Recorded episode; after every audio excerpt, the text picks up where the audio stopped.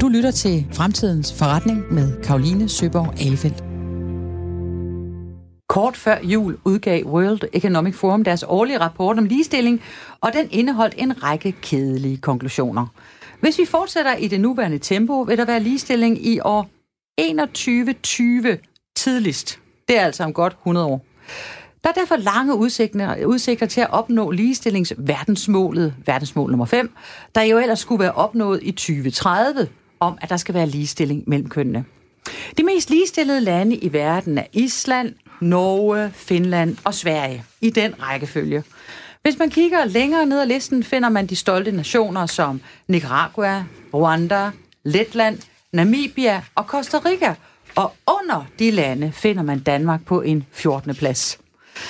Og det er måske på alle ledere kanter en lille smule ærgerligt, at vi ligger så langt nede på listen, men det er måske også forretningsmæssigt lidt dumt, at vi ligger så langt nede. For i 2016 lavede McKinsey en rapport, der konkluderer, at verdens samlede bruttonationalprodukt kan vokse med 28 billioner, det er altså 28.000 milliarder dollars i 2025, hvis kvinder bidrager med samme mængde penge til verdensøkonomien som mænd. Det er altså 28 efterfulgt af 12 nuller. Det er mange supersygehuse. Så hvordan får Danmark og resten af verden adgang til alle de penge, der muligvis ligger derude et sted og gemmer sig hos kvinderne? Og hvad betyder manglen på ligeløn og ligestilling i erhvervslivet for den danske økonomi? Og hvad kan og skal vi gøre for at rette op på det? Det skal jeg i dag diskutere med Mette Fjord Sørensen, som er forskningschef i Dansk Industri, Christian Weise, som er generalsekretær i Oxfam IPIS i Danmark, og Camilla Hillerup, som er HR-direktør i Microsoft Danmark. Mit navn er Karoline Søborg Ellefeldt, og jeg tror på menneskets evne til at vende verdens udvikling. Før vi kaster os i, ud i alle de her økonomiske muligheder i ligestillingen, vil jeg gerne lige starte med at tale om, hvor langt vi faktisk er nået. Er vi nået langt med ligestillingen i Danmark? Hvorfor og hvorfor ikke? Er der nogen, der har lyst til at byde ind? Jamen, det, det vil jeg gerne. Øh, nej, vi er ikke nået langt nok i Danmark med ligestillingen, når vi ser på det private erhvervsliv. Øh, den her debat handler, eller den her dialog, kan man sige, den handler i høj grad om, øh, om kompetencer og konkurrenceevne. Øh, frem for, hvad skal man sige, øh, den lidt mere traditionelle ligestillingsdebat. Og det er også det udgangspunkt, vi har i, i, i dansk industri. Det er lige præcis, vi ser på det her som øh, kompetencer, adgang til kompetencer, adgang til talenter, og derved også øh, en forbedret konkurrenceevne for vores virksomheder. Vi er på vej, som du også nævner i din indledning, men vi er ikke langt nok. En af de store udfordringer, som vi ser i dansk industri, det er, at når vi kigger på det private erhvervsliv, så er der faktisk kun en tredjedel af de heltidsansatte, der er kvinder. Det vil sige, der er to tredjedel i den offentlige sektor, og en tredjedel i den private sektor. Så vores rekrutteringsgrundlag, vores virksomheders rekrutteringsgrundlag, det er ret begrænset. Mm-hmm. Og det er en udfordring. Det er klart. Altså, hvordan ser I på det ude hos uh, Microsoft, uh, Camilla? Jamen, jeg tror, det, det helt store problem er de kortsigtede løsninger. Hvis vi kigger på, vi er en teknologivirksomhed, de kortsigtede løsninger er at blive ved med at ansætte mænd. Der er flest mænd, der er i teknologi i dag. Hvis vi beder børn om at tegne en sygeplejerske, så tegner de en kvinde. Hvis vi beder dem tegne en udvikler, så er det formentlig en mand og så videre.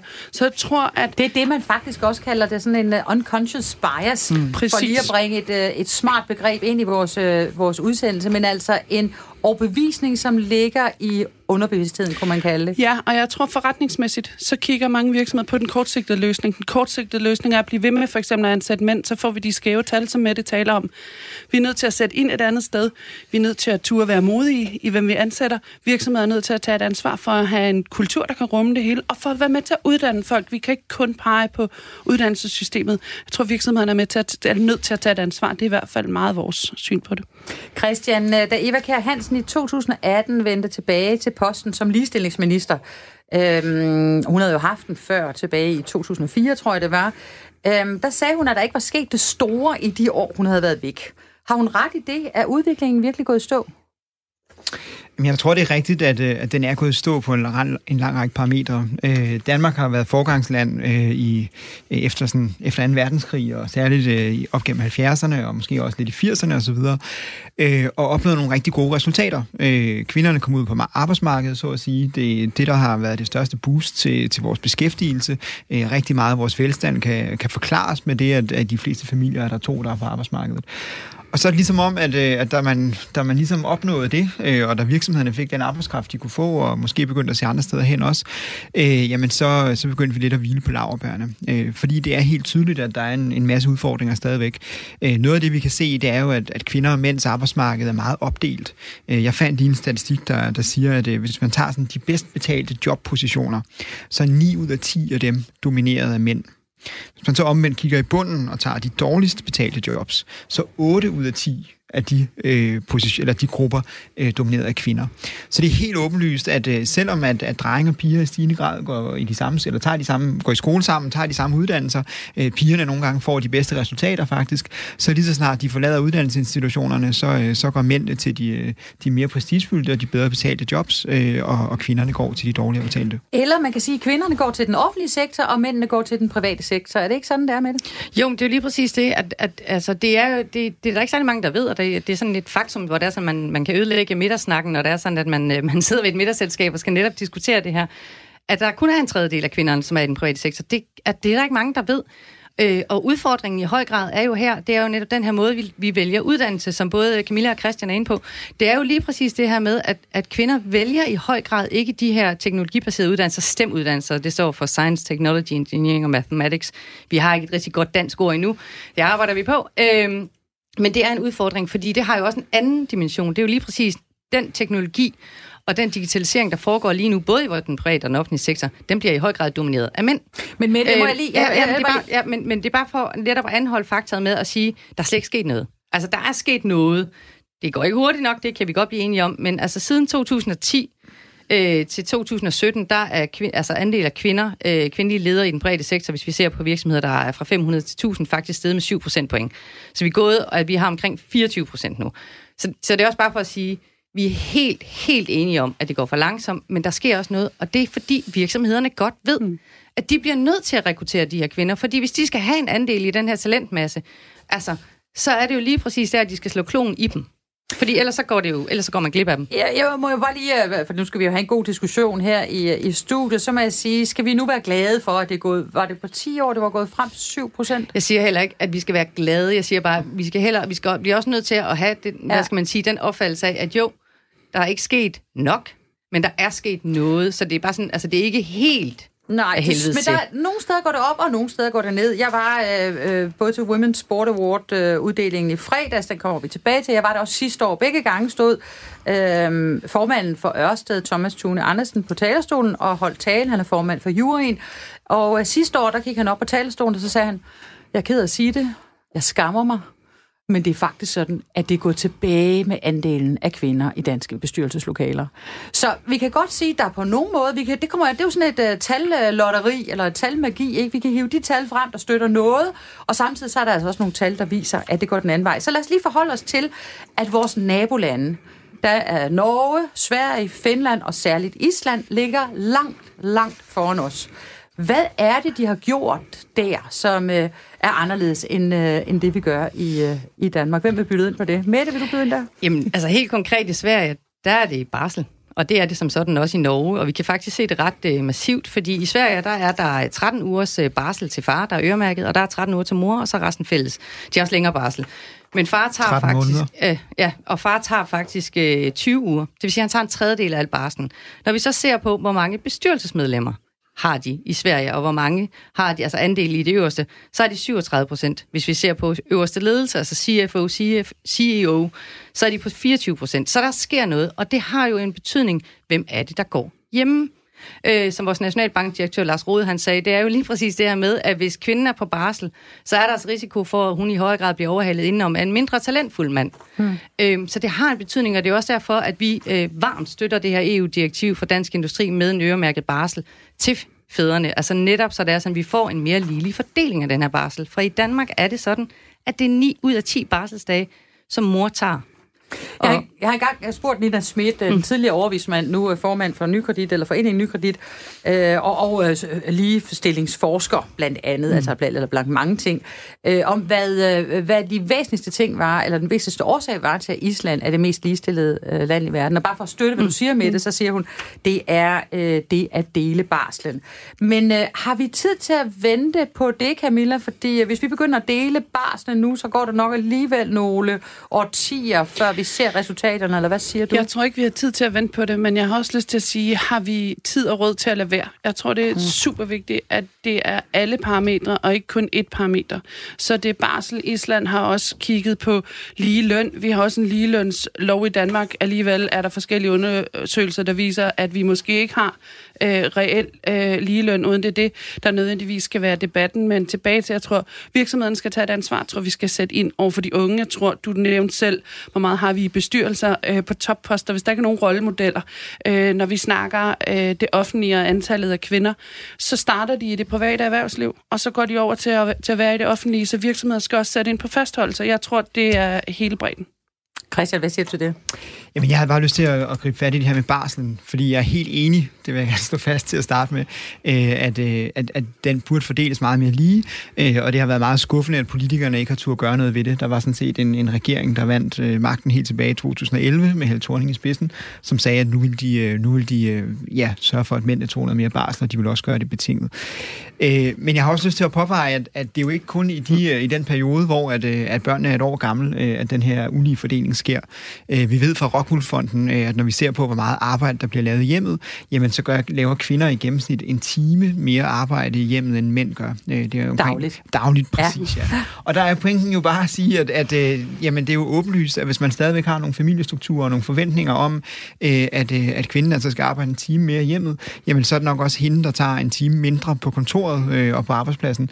Og det giver jo sig selv, at det har en konsekvens i forhold til de karrieremuligheder, man kan have. Og der, vi kan komme til, jeg ved, vi kommer tilbage til løsningerne, men jeg vil bare sige, en, en del af det handler om, om kultur, men rigtig meget af det handler jo også om de institutioner, vi har.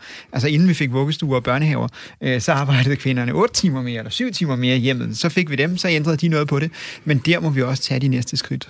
Mm. Camilla, hvad siger du? Jamen, jeg vil anfægte det der med, om, om hvad, enten det er kvinder eller mænd, hvor mange timer man lægger på arbejdet. Jeg tror også, det handler om, hvordan vi strukturerer arbejdet, hvordan vi ser på det, når vi går mod øh, en, en, en større digitalisering i ting. Så handler det måske ikke så meget om øh, FaceTime på, på arbejdet, men hvordan virksomheder indretter sig, så der er plads til både mænd og kvinder og et familieliv ved siden af. Jeg tror, der er mange virksomheder, der indretter sig fornuftigt efter, hvad der passer til et godt familieliv?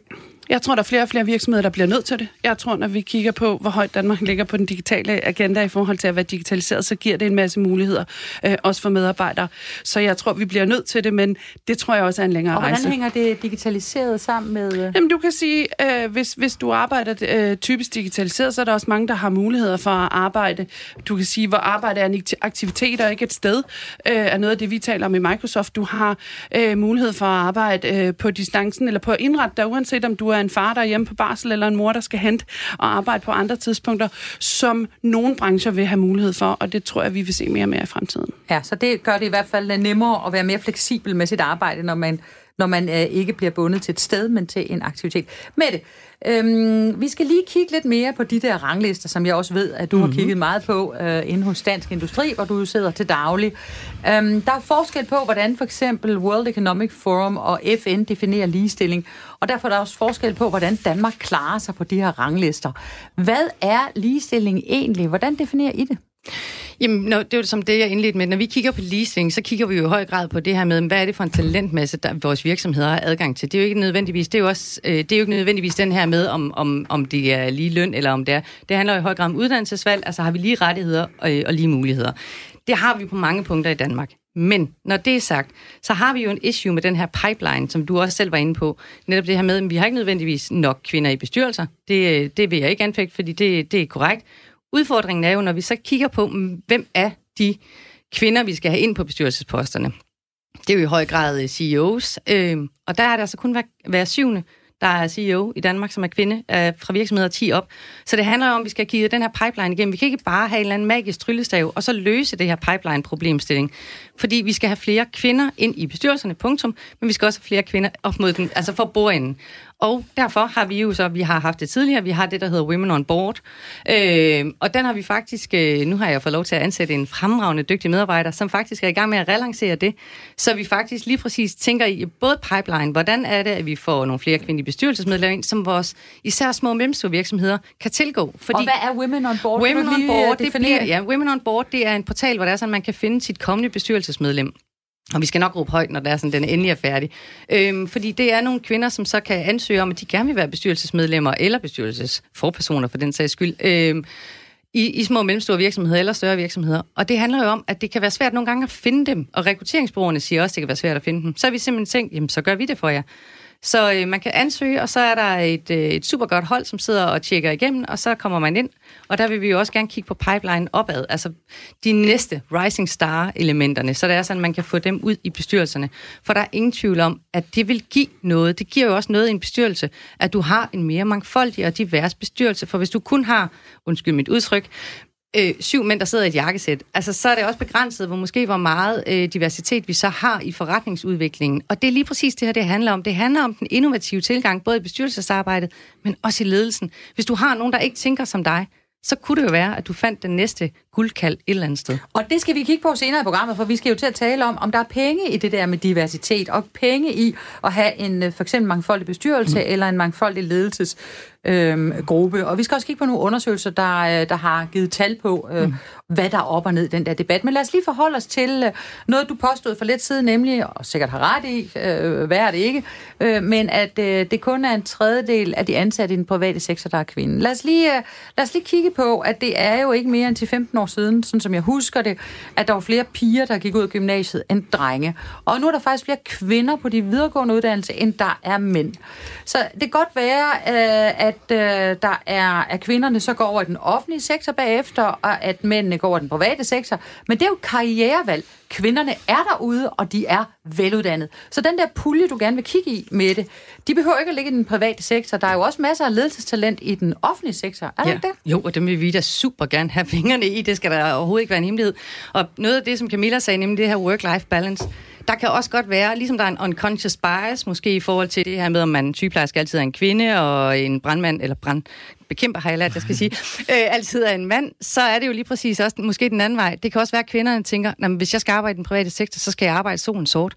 Og sådan er det heller ikke nødvendigvis. Så det handler jo lige præcis om, at virksomhederne skal også i højere grad være med til at gøre sig selv lækre, for at bruge et udtryk. Altså, det er jo lige præcis den her med at vise, hvad er det, når du arbejder i en privat virksomhed, du så skal kunne, øh, hvor meget arbejde er der i det? Altså, altså skal, du, skal du arbejde solen sort og aldrig se din familie? Nej, sådan er det ikke, for der er også en work-life balance. Altså, jeg vil våge den påstand, at, øh, at det er nogenlunde ligeligt fordelt. Øh, og der er også infleksible opgaver, både i den private sektor, men det er der også i den offentlige. Tak skal du have. Christian, øh, nu kigger jeg lige over på dig øh, et kort øjeblik. Øhm, hvis vi nu tager udgangspunkt i, at kvinder er øh, øh, faktisk lige så godt uddannet som mænd i dag, øh, hvordan kan det så være, at øh, vi stadigvæk har den her store lønforskel? Fordi øh, der, der findes jo sådan et øh, dejligt amerikansk begreb, der hedder Equal Pay Day, som er den dag, hvor den gennemsnitlige mand har tjent det samme som en gennemsnitlig kvinde på et år. Altså man kunne sige, at hvis der var fuld ligestilling, ja. så ville Equal Pay Day ligge 31. december. Men Equal Pay Day lå i Danmark sidste år, den 13. november. Det vil sige, i Danmark tjener kvinder i gennemsnit 14,6 procent mindre end mænd. Det skriver HK. Jeg er vokset op i et land, hvor jeg troede, vi havde ligestilling, også mm. med hensyn til løn. Mm. Christian, kan du ikke forklare mig det her?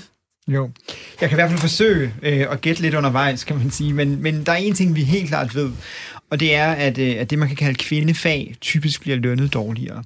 Øh, så der er en tendens til, at vi, at vi simpelthen har værdisat øh, omsorgsarbejde, øh, der hvor man har menneskelig kontakt, hvad end det er som pædagog, eller som sygeplejerske, eller socioassistent, eller andet, øh, som noget, der er mindre værdifuldt, end når man går og fikser på nogle maskiner, eller på anden måde laver noget, noget, noget sådan praktisk håndværksmæssigt arbejde. Øh, og det kan man sige, fordi man kan se, at der er tale om uddannelser, som tager lige lang tid at tage, men hvor der altså bare er en, en markant forskel på det, vi giver mænd for at lave det arbejde, de kan, når de er færdige med det, og det, vi typisk giver kvinder. Så det er, sådan den, det er den samfundsmæssige bredeste forskel. Men så er der jo også noget af det, der, der, kommer, der gør sig gældende, når, øh, hvad hedder det, når man så er i arbejde, kan man sige, og også der, hvor, hvor nogle kvinder måske er i jobs, der enten øh, er 50-50 eller, eller måske mere mandeorienteret. Og der er der noget, der tyder på, og det siger jeg som mand, øh, at jeg har lavet mig fortælle af, af nogle dygtige kvindelige økonomer fra CBS, øh, at, øh, at kvinder ikke forhandler lige så godt, når de skal forhandle løn. Så de går til lønforhandling og er i højere grad øh, klar til at stille sig tilfreds med det, de får, det, de får tilbudt, hvor mændene i langt højere grad bider sig fast i bordet og, og for, forlanger mere. Så det er også en af forklaringsårsagerne øh, til det.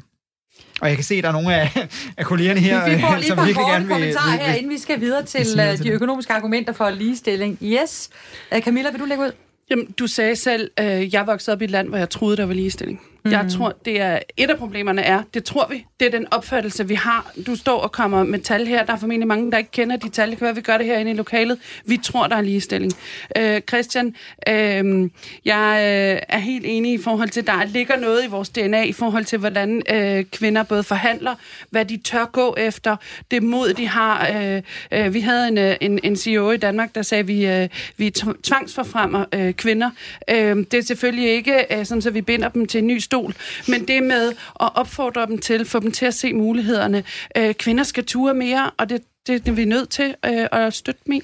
Jeg har øh, selv siddet som chef i øh, mange år, øh, og øh, har oplevet øh, det som... Øh, der, der er sådan et saying derude, der hedder, at hvis øh, man har en jobannonce, og der er 10 ting, man skal kunne, så mm. siger vi jo om hinanden, om kønnene, at øh, mændene går ind og søger et job, selvom de kun kan tre ud af de 10 ting, og ingen kvinde kunne drømme om at søge et job, men hun kan alle 10. Se, det rigtig, rigtig interessante ved det udsagn, det er jo, at hvis jeg nu var fræk og søgte et job, og kun kunne tre ud af de der 10 ting, så ville jeg jo i virkeligheden, hvis jeg søgte det job, opføre mig ukvindeligt. Og det er rigtig, rigtig interessant, fordi det har så noget at gøre med, hvordan vi opfatter vores, øh, eller hvordan vores kønsbevidsthed er. Opfører jeg mig nu kvindeligt, eller opfører jeg mig maskulint? Og det er altså noget, man, øh, man skal være meget opmærksom på. Lytter til Fremtidens Forretning med Karoline Søborg Alefeldt. Undervejs i vores øh, research til det her program er Microsoft blevet fremhævet flere gange som et eksempel på en virksomhed, der vægter ligestillingen meget højt. Camilla, du er HR-direktør i Microsoft Danmark. Hvad er det, I gør for at fremme ligestillingen i Microsoft? Øhm, et gør vi mange ting. For det første, så øh, er det fuldstændig indbygget. Det er en kerneværdi for os. Øh, vi gør flere forskellige ting. Øh, rekruttering er en af dem, naturligt. Øh, hvis vi kun øh, tager det, der er lige for, og ikke nu har vi talt om stemagendaen, øh, så fisker vi kun i den halve sø. Hvis vi så kun øh, har den halve sø, hvis vi bliver i den analogi inden, så de produkter, vi laver, afspejler også kun halvdelen øh, af verden. Så, så, så det, at vi byder ind med rekruttering, hvad gør vi i Microsoft Danmark? Vi har helt fast regel om, at den endelige liste af kandidater skal være halv-halv øh, mand-kvinde. Så arbejder vi måske ikke så overraskende en hel del med data, når vi forfremmer, når vi giver bonus, og hele tiden tjekker, ligger der noget unconscious bias, for at bruge det udtryk, du også brugt tidligere, for at sikre os, at der reelt er lige Og muligheder. hvordan, hvordan arbejder I med det der unconscious bias, eller lige for at oversætte det igen, de mekanismer, der styrer som er ubevidste? Ja. Det arbejder vi med alt for rekruttering. Alle ledere, der skal rekruttere, skal igennem en træning øh, omkring det ubevidste.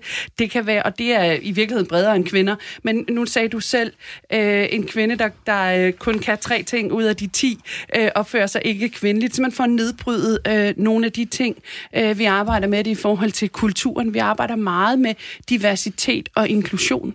Fordi man kan sige helt groft, så kommer du måske, hvor du er inviteret, men du bliver, hvor du er velkommen. Øh, så sikre os, øh, at vi har det hele vejen igennem. Så rekruttering, og så øh, i forhold til at spejle vores, kan du sige, vores portefølje, resten af verden. Og I har også et program, der er rettet mod øh, unge kvinder. Hvor, hvorfor har I det?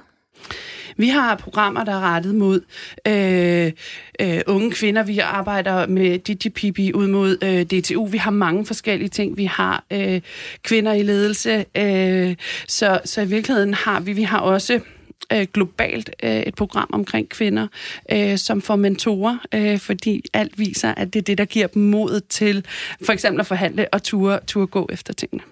Og I har jo en øh, kvindelig CEO i dag, som hedder Nana Bule, og I har også en øh, kvindelig øh, vicepræsident i Microsoft i øh, Vesteuropa, Marianne Dahl Stensen, som tidligere var CEO for Microsoft Danmark. Hun har blandt andet sagt, at det er vigtigt at have kvinder i ledelsen, fordi I ellers ikke kan ramme jeres eget marked. Hvad mener hun med det? Jamen, jeg tror, hun mener det, jeg siger med, at vi skal spejle øh, de folk, vi, vi arbejder ud øh, imod, hvis vi kigger på vores produkter, men det er lige så meget i forhold til rekruttering.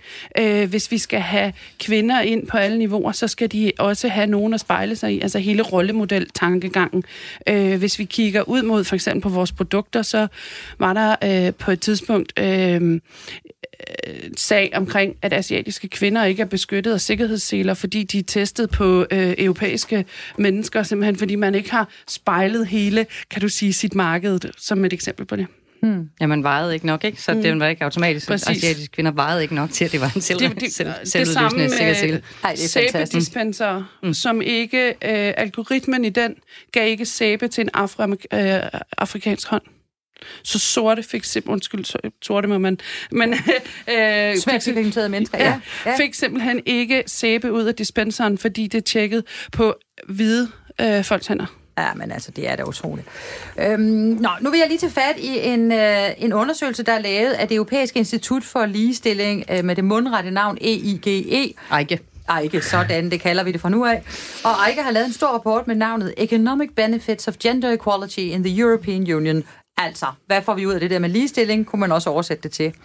Den viser, den her rapport, at en, øh, en ændret ligestillingsrapport, øh, hvad hedder, øh, politik, vil have en ret stor øh, effekt og indflydelse øh, på, øh, på landenes øh, økonomi. Hvis vi får skabt flere kvinder, eller flere jobs til kvinder øh, ude på arbejdsmarkedet, så vil øh, der i hvert fald potentiale for at kunne tage, skabe omkring 10,5 milliarder flere, til 10,5 millioner flere jobs i 2050. Øhm, hvis man altså bare ændrede på ligestillingspolitikken rundt omkring i de europæiske lande. Er det ikke interessant? Altså 10,5 millioner flere kvinder, der kan bidrage, betale skat, øh, deltage ude på arbejdsmarkedet, det er jo direkte ned i lommen. Christian, kan du ikke forklare, hvorfor vi ikke, øh, hvor, hvorfor vi siger nej til den slags penge? Jeg tror, øh, altså det er jo hele Europa, vi kigger på, og, og, og der, er lidt, øh, der er nok lidt forskel. Nogle steder mm. handler det stadigvæk om kultur og værdier, øh, og, og andre steder handler det om, at man ikke har investeret nok i de samfundsinstitutioner, som er nødvendige.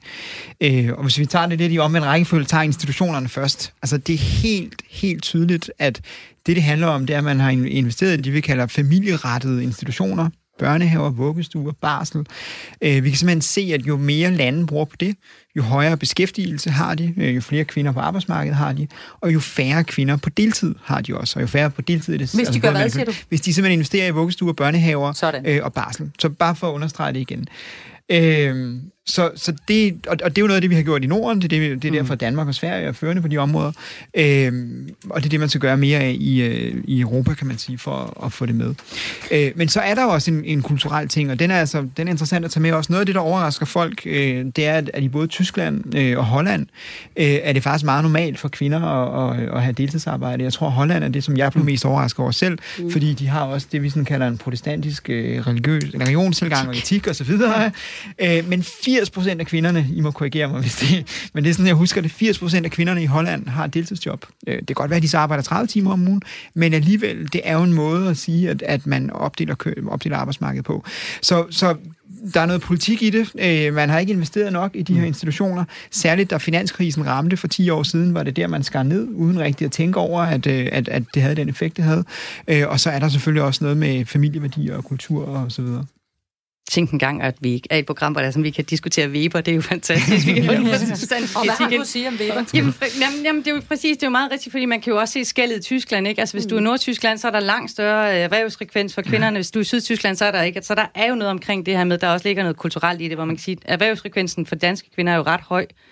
Øhm, så det er nok ikke der, vi nødvendigvis skal sætte ind. Det handler jo i højere grad om at få rykket, hvad skal man sige, den talentmasse, Camilla også taler om, højere grad mod det private, så vi også får et mindre kønsopdelt arbejdsmarked. For det er jo også det, vi meget har. Det er jo et exceptionelt kønsopdelt arbejdsmarked. Og det påvirker, som Christian var inde på, også lønnen på nogle af områderne. Så det er jo den her med at, at få, få en, en, øh, en, en bedre balance, en kønsmæssig balance ind i både den offentlige og private sektor, fordi det også har en betydning for, hvordan vi agerer. Du talte tidligere omkring det her med, at, at, at kvinder lå lavere i løn, og ud over det her med det kvindefag, så er der jo også det, som Nina Schmidt påpeger, child penalty, altså kvinder faktisk får en lavere løn, fordi at de har været på barsel. Child penalty, det skal du lige oversætte. Child penalty, jamen simpelthen en børnestraf, det lyder ikke Ja, særlig rart, ja. ja. men det har faktisk en betydning, igen det her med, at du har været på barsel, og, og det er ikke fordi, jeg siger, at det løser alle vores, øh, alle vores udfordringer, men hvis vi får kigget på den her overlovsfordeling mellem mor og far, så har det jo også en betydning, fordi vi står i en situation, hvor kvinder faktisk går cirka 7% ned i løn i forhold til de kvinder, som ikke havde børn, men far stiger faktisk mm. i løn. Det er jo ret, ret vildt et eller andet sted, ikke? Så, så der er jo også noget der, der også påvirker i forhold til, til lønforskellene. Og så handler det jo igen om, at, at det offentlige og private, jamen der er der også nogle forskellige måder. Du har ikke en bonusordning som sådan i det offentlige, Der har du måske i højere grad det private. Det kan have også en betydning. Hvad er det, der tiltrækker dig som person, men også som køn? Der ligger der jo et eller andet kulturelt i, og der tror jeg i høj grad, at virksomhederne har sig et ansvar at spille her. Altså nu er vi jo i gang med hele den her klimadagsorden, øh, som er så enormt vigtig. Og jeg må bare sige, hvis du vil være med til at redde verden og forandre verden, jamen så skal du jo lige præcis vælge nogle af de her stemuddannelser. Og der har virksomhederne en kæmpe rolle at spille i at fortælle, jamen hvad er det, du laver i Grundfos? Hvad laver du ved Danfoss? Hvad laver du ved Kamstrup? Som, som faktisk er med til at begrænse vores ressourcer og vandforbrug osv. Øh, worldwide, og det, det har der en betydning. Og, der, og det er jo lige her, vi laver en serviceoplevelse, eller serviceoplysning igen til vores, øh, til vores lyttere for at, at følge op på det, du siger der med det, fordi det er jo sådan, at et af de 17 verdensmål handler om ligestilling. Det gør det nemlig, ja. fordi det er, øh, det er vigtigt, hvis vi skal have en mere bæredygtig verden. Christian, du havde også en kommentar. Jamen, det var, det var egentlig, fordi jeg ville, jeg ville bede om et godt råd, hvis man kan sige det sådan, eller øh, sp- spørge de kloge øh, meddebattører til råds, fordi øh, jeg har også tit brugt den statistik her omkring, at, øh, at der er den her børnestraf, at kvinder simpelthen tjener 20 procent mindre, efter de er født Ej, jeg første tror, det er syv, men syv. Nå, okay. Ja, det er også lige meget. Men i hvert fald, det er en ret, øh, det er en ret, Syv markant, det er en ret, procent, ret markant procentdel. Mm. Øh, og jeg møder altid, at folk siger, Nå, men det er jo bare deres eget valg. Det er jo fordi, de vælger anderledes. Det er jo fordi, at når de så har fået barnet, så vil de gerne sådan og sådan. Og så øh, prøver jeg altid at sige, at det handler altså også om, hvordan samfundet er indrettet og sådan noget. Jeg vil egentlig nærmest bare spørge, hvad, hvad plejer I at forklare det med? Fordi der er altid nogen, der dukker op og siger, at det er jo bare fordi, vi prioriterer anderledes, og når først de har født, så vil de hellere arbejde mindre, for eksempel.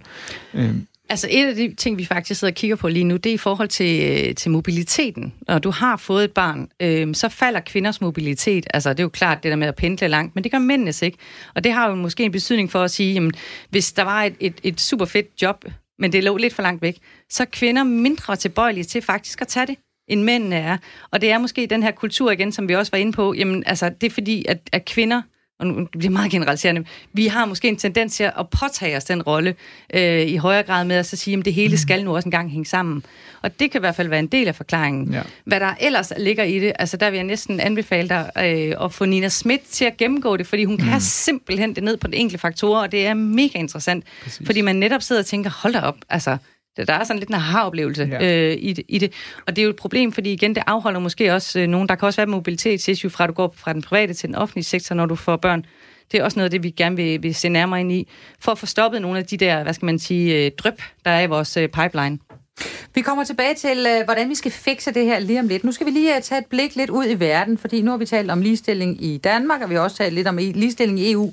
Men som jeg tidligere nævnte i indledningen til programmet, så har lande som Nicaragua og Rwanda mere ligestilling end Danmark, altså ifølge nogle øh, indices, og det er jo det er lidt ud af trit med vores egen selvopfattelse, tror jeg. Men uanset hvad, så er overvægten af de mindst ligestillede lande i verden, det er jo i udviklingslandene. Og her forsøger Danmark faktisk at hjælpe til, og min kollega Rasmus øh, Søgaard har talt med Sine Signe Vinding Alberg, der er kontorchef i Udenrigsministeriet, i det kontor, der varetager Danmarks indsats for lige muligheder. Og, øh, og hun siger følgende gør vi ud fra en grundlæggende rettighedsbetragtning. Altså at lige kvinder og mænd skal have og har samme rettigheder og skal have samme muligheder. Øh, og det er det ud fra sådan en helt grundlæggende værdibaseret, øh, som, er, som er bredt forankret i Danmark, men også ud fra en, en, øh, en analyse af, at øh, det giver rigtig god mening i en udviklingskontekst. Det er en god business case. At hvis man får kvinderne med, så øh, opnår landene bedre vækst, bedre udvikling. Vi ved, at når man investerer i kvinder, så kommer det ikke kun kvinderne til gode, men også familien, samfundet og, øh, og landet som sådan. Så der er også nogle sådan helt, altså øh, mere sådan instrumentelle årsager til, at det giver simpelthen god mening at investere øh, i kvinder. Altså Danmark får simpelthen noget økonomisk ud af det i længden. Ikke Danmark. Udviklingslandene ikke om Danmark gør jo også, kan man sige, men du ved, nu, nu taler jeg ud fra, hvad er, det, vi, hvad er det, vi laver ude i udviklingslandene. Når, når vi for eksempel skal have en samtale med et land omkring, hvorfor er det, man skal investere i kvinder, så kan du også bruge, øh, så er der nogle grundlæggende rettighedsargumenter, men der er også nogle argumenter, der, der ser på, der er sådan en meget berømt øh, og meget citeret McKinsey-rapport, der peger på, at hvis kvinder og piger fik lige mu- muligheder som mænd på arbejdsmarkedet, så vil verdens BNP stige med 25 procent. Der er også nogle tal, der viser, at hvis hvert år en pige går i skole, så får øges hendes øh, fremtidige indtægter med 10-12 procent. Og der er ligesom nogle økonomiske argumenter for landene.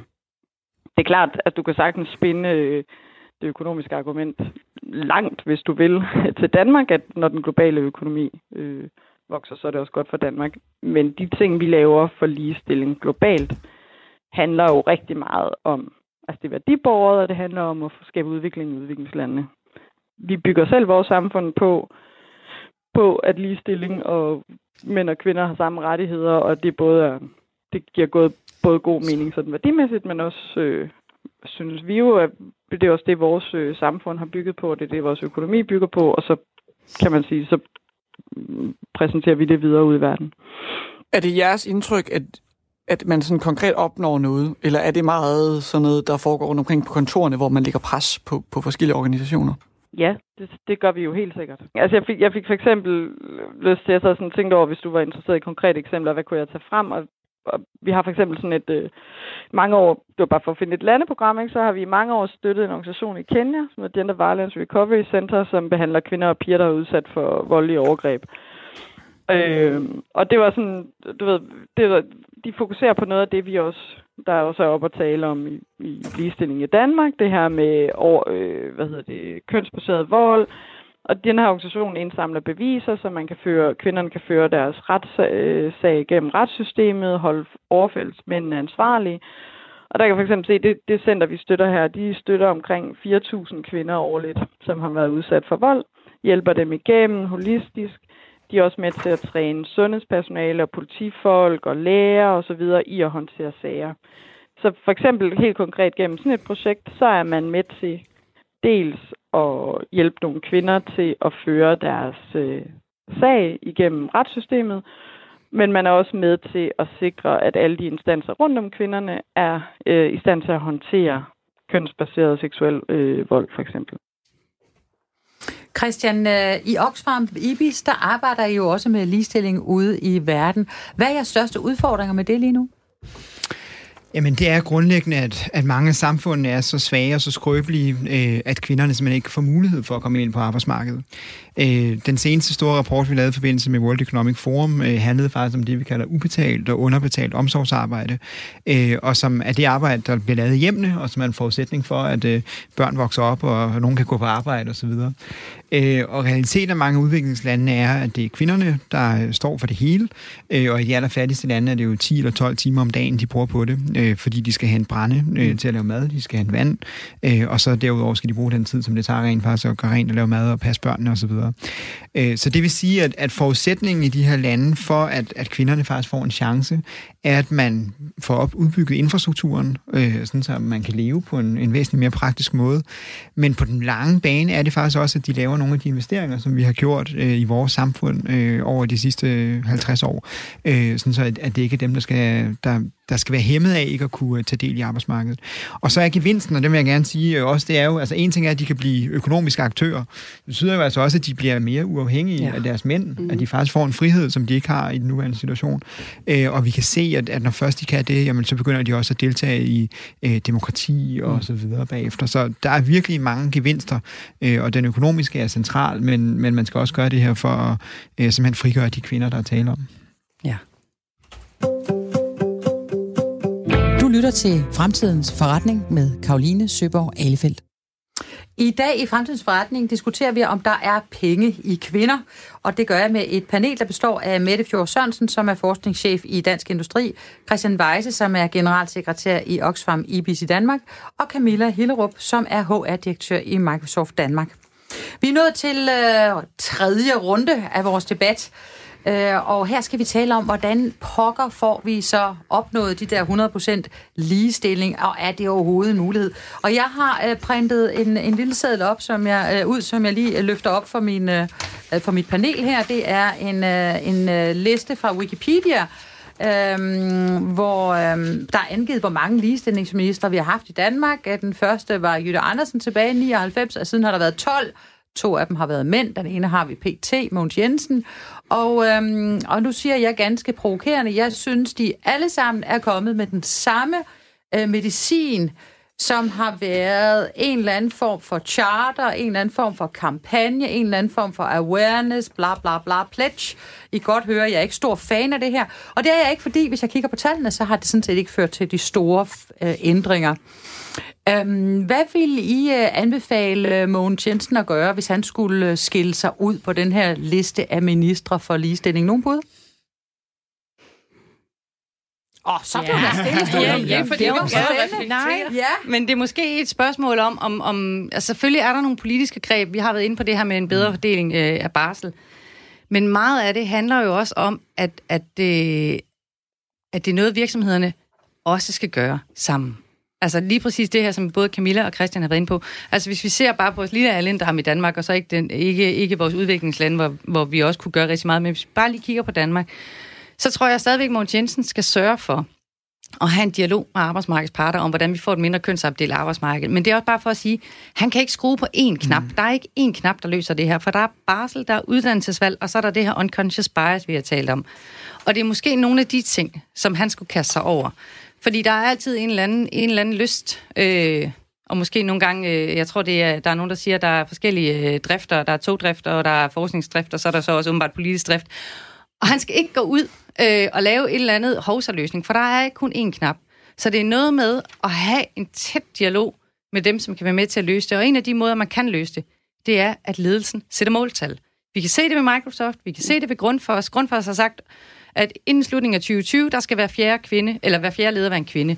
De har fået 99 nye kvinder på, på halvandet år, kvindelige ledere. Ikke? Så der sker noget, når det er sådan, at, at der er nogle ledere, ledere, der gør det. Men det duer ikke, at vi kommer ned med et eller andet politisk monstre, fordi hvad er udgangspunktet? Er det, en, øh, er det Aalborg Portland, hvor man kan sige, jamen der er måske ikke sådan, at det vælter rundt med, med, med kvindelige øh, muligheder, der kan, der kan komme op i ledelseslagene. Men det kunne også være Microsoft, for der er mange kvinder, at de skulle have et helt andet måltal, så det er den enkelte virksomhed, som skal gøre det. Så det handler om, at vi skal tilskynde, frem for at komme så med et eller andet politisk synes du ikke, greb. Øh, du synes ikke, at Mogens Jensen skal gøre så meget, du synes, virksomheden skal gøre noget? Det er det, jeg hørte dig sige. Ja, jeg Godt. synes, virksomheden tak skal, du have. Camilla, hvad siger du? Øhm, I virkeligheden er jeg enig med Mette. Jeg tror, at det er tid til, at virksomhederne stepper op. Og så er spørgsmålet mere, hvordan får vi virksomhederne til at steppe op, og hvad kan man gøre som politiker i det? det nu har vi talt øh, kvoter, og vi har talt øh, barsel i Sverige. Øh, øh, øh, måske man, det er en brainstorming-idé, øh, jeg står og kommer op med her. Hvad hvis man belønnede virksomheder, der satte mål og nåede dem? Måske deres egne mål for at bygge på det, øh, som Mette siger, øh, uden at jeg... Belønning, hvordan kunne vi belønne? Hvad kunne være en idé? Oh, det ved jeg ikke. Det var derfor, jeg, jeg lavede sådan en lille disclaimer ved at sige, at det, det var noget, jeg lige fandt på nu. Det bliver mellem dig og mig, og så lytterne. og så lidt, altså, lidt, ja. lidt lytter øh, og et panel her. Jamen, det, det ved jeg ikke, øh, om, om, om ved du, det, vil jeg ikke, det vil jeg ikke kloge mig på, hvordan det skal være, om det skal være øh, økonomisk eller nemmere adgang til noget andet, eller hvad man kunne gøre, det ved jeg ikke. Det er politiske greb, jeg helst ikke vil udtale mig om, men bare for at sige, at vi er nødt til at gøre noget andet. Hvis vi har gjort det samme, hvis 12, var det 12 ministre, du, mm. du mhm. viste os en liste på, har gjort det samme, og det ikke har rykket, så er vi jo nødt til at gøre noget andet. Jeg, jeg fik sådan et billede af klimaagendaen, som er stor nu. Den har vi også talt om i nogle år, uden der rigtig er sket noget. Oh, så lige pludselig noget. nu ja. sker der noget. Kan vi, kan vi lære nogle ting fra, hvad det er, der gør, at vi lige pludselig rykker, og alle virksomheder går ud med ambitiøse mål. Øh, jeg tror, vi skal se på det på en anden måde, end vi har gjort hidtil, og så fortsætte det arbejde, der er i gang. Hvad siger du, Christian? Du er den eneste mand i studiet. Hvad vil du gøre, hvis du var Mogens Jensen? Jeg vil... Øh tage rigtig hårdt fat i mine ministerkolleger, fordi jeg tror, at, at grunden til, at jeg i hvert fald holdt en pause lige da du spurgte, det er jo, at, at det her bliver ikke løst i ligestillingsministeriet, for at sige det sådan. Det bliver kun løst, hvis de andre ministerier mm. øh, tænker køn og tænker ligestilling på en ordentlig måde. Og man kan starte i, i Finansministeriet for eksempel. Øh, altså, jeg har lige øh, understreget, de andre nikkede, at det der med at investere i stærke velfærdsinstitutioner, børnehaver og vuggestuer, øh, det er ligesom er forudsætningen. Problemet er, når vi gør det, øh, så fortæller Finansministeriet, at det er en udgift, og at vi ikke rigtig kan regne med den, øh, den gevinst, som vi er. Men vi ved jo alle sammen, det er en gevinst. Altså hvis vi ikke havde ordentlige børnehaver og vuggestuer, så ville vi have dårligere uddannet arbejdskraft, vi ville have flere kriminelle osv. Altså listen er ret lang. Ikke? Så det, som Mogens Jensen skal, han skal ligesom få øh, få nok magt til at kunne tage diskussionen med alle de andre ministerier. Øh, jeg har lige givet eksemplet Finansministeriet. Beskæftigelsesministeriet er det andet. Det er jo dem, der regulerer den barsel, vi lige har talt om. Øh, der er en masse lovgivning i Erhvervsministeriet, som også kunne gøre sig bedre. Så, så det, man egentlig burde gøre, og det også for at tage det sådan lidt i overskrifter, det er at sige, at man skulle måske have placeret ligestilling i statsministeriet, øh, i stedet for at, at lagt det sammen med fiskeri. Sådan. Mette, hvad siger du til det? Jamen, jeg vil give Christian ret i netop det her med, at Mogens Jensen skal jo lige præcis presse på sine politiske kollegaer. Det er måske også lidt lettere, når det er et etpartis regering. Fordi at øh, en minister som øh, uddannelses- og forskningsministeren, Anne Halsbo, var jo også ude netop at sige, at det er et kæmpe problem, at vi har det her kønsopdelte uddannelsesvalg at vi, øh, at vi hele tiden uddanner skævt, og vi får et kønsopdelt uddannelsesvalg, øh, og derefter et kønsopdelt øh, arbejdsmarked. Så der er jo netop noget at sætte ind her. Så det var måske i højere grad så at sige, okay, hvad kan de enkelte ministerier gøre sammen, øh, så vi faktisk får rykket den her dagsorden. Men igen, det er bare for netop at sige, det er ikke for at ødelægge den gode stemning, der er herinde. Der er bare ikke et greb, og det tror jeg bare, det er enormt vigtigt, at vi har, har det for øje, fordi ellers så ender vi et eller andet sted med at så sige, jamen så trykker vi på den knap, og så er det helt løst. Fordi der er også der er andre ting i det her. Der er jo netop også unconscious bias, som vi talte om tidligere. Der er så mange elementer, der skal, der skal ændres, så, så vi må og ikke... så synes jeg også lige, det skal nævnes, at der er jo nogle lande, der synes, der er øh, et greb, man godt kan tage fat i, nemlig kvoter. Mm. Og det har man jo for eksempel gjort i Norge, øh, og i øvrigt øh, med, med pænt stor øh, succes. Det har bare aldrig rigtig været øh, håndgang, øh, håndgang øh, mønt, eller hvad sådan noget nu hedder, i Danmark. Vi husker, da, da Helle Thorning regeringen kom til, hvor vi tænkte, nu får vi kvoter, og så fik de alligevel, øh, blev de alligevel en lille smule bekymret over det der. Øh, og det, det vil sige, den går bare ikke i Danmark. Og så kan vi være nok så mange, der stiller os op på en, øh, en stol og siger, hør lige her, nu har vi haft 12 øh, ligestillingsministre, og de har alle sammen forsøgt at gøre det samme, og jeg tror, det var Einstein, der sagde, at øh, hvis man bliver ved og ved og ved at løse et problem på den samme måde, så er det vist det, det man kalder opskriften på insanity. Sådan tror jeg, det var, han sagde det. Med andre ord, man er jo nødt til at ture og gøre noget andet, end øh, det, man plejer at gøre. Og nu vil jeg bare lige lave et incitament for, hvorfor vi skal gøre øh, noget, der er anderledes. Det her det er jo et øh, program, der handler om fremtidens erhvervsliv. Og øh, altså, øh, øh, der findes altså en række undersøgelser derude, der viser, at øh, der er penge i kvinder. Blandt andet så er der det, der hedder The Peterson Institute for International Economics. Jeg kan ikke lige hurtigt lave en kort forkortelse af det, der er smart. Men de har lavet en undersøgelse af ca. 22.000 virksomheder fra forskellige industrier og 96 forskellige lande. Og de virksomheder, der har mere end 30 procent kvinder i ledelsen, har i gennemsnit 6 procent større overskud. Jeg gentager lige. Dem, der har mere end 30 procent kvinder i ledelsen, har i gennemsnit 6 procent større overskud. De samme resultater fik den svejsiske bank eh, Credit Suisse, da de i 2019 undersøgte 3.000 virksomheder. De kom frem til, at aktiepriser og overskuddet i de virksomheder, hvor mere end 20 procent af ledelsen var kvinder, steg mere end dem, hvor der kun var mænd. Sådan kan jeg blive ved. Økonomiprofessoren Laura Dandria Tyson, der underviser på øh, Berkeley University, argumenterede på World Economic Forum øh, for nogle år tilbage om, at øh, præmissen for hele den her kønsdebat på mange måder er forfejlet. Mm. Nu står vi her og snakker historik og så videre, men vi snakker om det fra sådan et fairness-synspunkt. Det er da ikke rimeligt, at vi ikke har ligestilling og så videre. Og hendes pointe, som jeg synes er ret interessant, er, at man i stedet for burde argumentere for, at kvinder er god forretning. Mm-hmm. Og de gør de store virksomheder mere innovative. Så det, hun siger, det er, at man har fejlet altså i hele præmissen, hele grundpræmissen for argumentation. Camilla, du står og nikker rigtig meget, når jeg siger de her ting. Ja. Jeg er helt enig. Vi har hele debatten om, hvordan får vi flere kvinder, både i, mm. i andre fag og på arbejdsmarkedet. Og vi havde øh, øh, eksemplet her øh, fra interviewet. Hvorfor er der ingen, der siger, Hvorfor tør vi lade være? Har mm. vi råd til at lade være? Hvorfor vender vi det ikke om og siger, hvad sker der med vores samfund, hvis vi ikke gør det? Hvad sker der med virksomhederne, hvis mm. ikke de øh, investerer i den her? Jeg er helt enig, fordi det handler jo lige præcis om konkurrenceevne og kompetencer, og det er jo, hun har jo ret, øh, den professor, i at forvente den om, fordi det er jo netop den talentmasse, den adgang, de har. Hvis den er begrænset, jamen, så har man ikke adgang til de samme, samme dygtige ledere eller nye kvinder øh, i, i, i forhold til ledelsen. Men det er derfor også bare sådan lidt, når du nævner kvoter, og fred være med det, det kan vi være uenige om, det løser bare ikke pipeline-issueet. Fordi du har kvoter på bestyrelser i Norge, det er rigtigt, og det er gået fint. Men du har bare ikke pipelinen. Det er stadigvæk ikke at Jamen, lykkes ja, dem at få flere Vi har jo CEOs. konstateret, Ja. at der er lige så mange Ja. kvinder, som der er mænd, der nu tager højere Ja, videregående yes. uddannelser. Så din pipeline er der jo. Ja, ja, men pipeline i, i forhold til Norge, hvis du kigger på dem, så er det ikke fordi, at de vælter frem i kvindelige CEOs. De ligger på højde med Sverige. Så det er bare for at sige, at Sverige har valgt en anden vej. Så det, jeg, vil, jeg vil foretrække at sige, hvad er det, man gør i Sverige, der er lykkes? Hvor barsel er en af tingene, ved vi. Frem for at så sige, nu laver vi en kvote, for hvis du laver en kvote på bestyrelserne, hvordan vil du så også lave en kvote på uddannelserne? Skal vi så også sige, der skal være 50 procent kvinder på STEM-uddannelsen, når vi allerede mangler dem? Øh, på Sverige. Hvad er det, du synes, vi kunne lade os inspirere af, som svenskerne har gjort? Jamen, jeg tror i høj grad netop hele den her mangfoldighedsdiskussion, diversitetsdiskussion, de har nemlig haft fokus i højere grad på, hvad er det for en innovationsboost, det er for kvinder ind i ledelsen frem for at se på, om, om, om det er den her med en kvote eller ej. Og de har, er jo lykkes med det. De har fået flere kvinder i den øverste ledelse.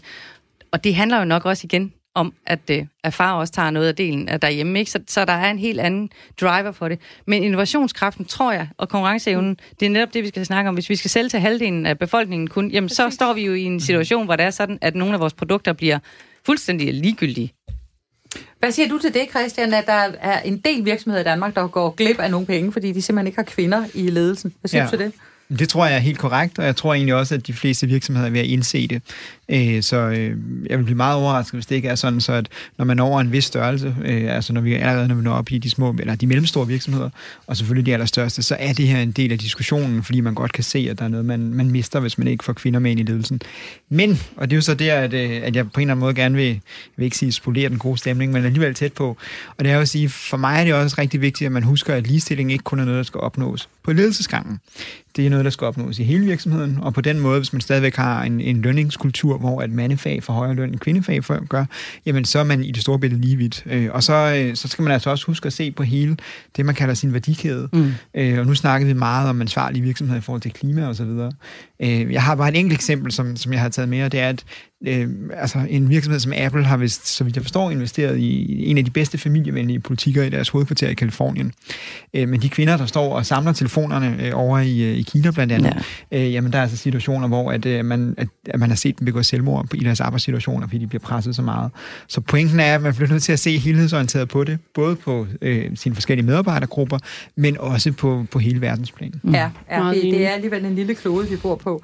Vi nærmer os øh, hastigt afslutningen her. Jeg vil lige nå at sige, fordi øh, jeg selv var så glad for det arrangement i fredags, at jeg var til øh, Women's Sport Awards, som jo blev afviklet for syvende gang i, øh, i fredags, hvor øh, prisen velfortjent gik til Anne-Louise Eberhardt, der er professionelt bestyrelsesmedlem i Finansiel Stabilitet, FL Schmidt og Top Danmark med flere. Og prisen blev overrakt, som jeg tror, jeg nævnte før, af juryens formand, som var Thomas Thune Andersen, som er formand for Ørsted. Og det der med øh, rollemodeller, det tror jeg i hvert fald, nu kigger jeg lige rundt i studiet, bare fordi vi har ikke tid til at debattere det, er vi enige om, at det der med at fremhæve kvindelige rollemodeller, det er vigtigt. Meget. Enig. Der blev bare nikket der altid også. Du lytter til Fremtidens Forretning med Karoline Søborg Alefeldt. Og nu er vi kommet til den, de absolut sidste tre minutter i udsendelsen her, og fordi vi har haft så meget ild i vores øh, diskussion om kvinder og forretning, så, er der, øh, så skal vi igennem de her erhvervshistorier, som øh, i hver sær har været ude og finde frem øh, lidt hurtigere, end vi plejer. Øhm, så jeg tror, vi starter hos dig, Christian. Hvad har gjort størst indtryk i øh, ugen, der er gået på erhvervsfronten?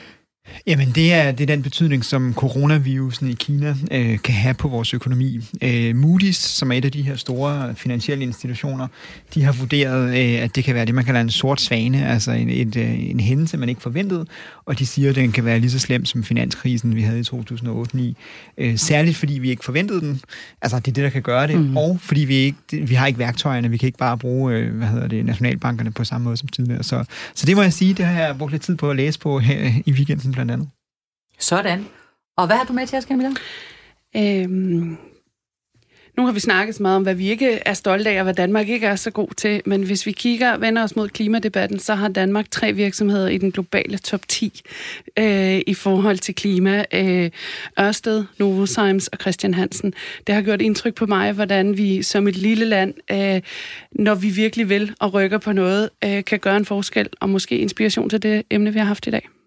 Sådan. Og hvad har du taget med til os, Mette? Jamen, jeg bliver faktisk lidt i klimadagsordenen, fordi at, øh, det er så faktisk ikke fra den sidste uge, det var faktisk fra i dag, for jeg blev simpelthen så glad, da jeg læste, at nu vil Lego investere mere. De har investeret allerede 1 milliard i at finde ud af, hvordan man laver klodser på ikke-fossil plastik, og nu vil de finde den her bæredygtige plastik, og som, øh, som øh, mor til to piger, som øh, virkelig understøtter Legos øh, virksomhed, så synes jeg, det er fremragende, at vi også, øh, at vi også der finder noget mere bæredygtigt. Så, øh, så det synes jeg faktisk var rigtig positivt netop, at øh, man tager et, et ansvar, øh, både for, for, øh, for kloden, men så sandelig også for den forretning, der er med til at udvikle forhåbentlig nogle flere kvindelige ingeniører.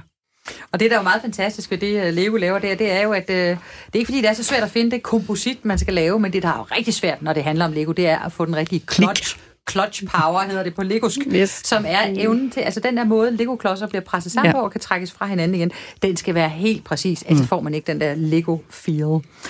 Tusind tak til øh, jer tre og for jeres historier. Med dem slutter vi fremtidens forretning af for i dag. Øh, programmet her kan genhøres i aften kl. 19.05 på Radio 4 eller på podcast, og ellers er jeg tilbage næste torsdag med et nyt program, der stiller skarp på erhvervslivets arbejde med FN's verdensmål for bæredygtig udvikling. Mit navn er Karoline Søborg Alefeldt. I redaktionen er Rasmus Søgaard og Lene Jul. Tak for i dag.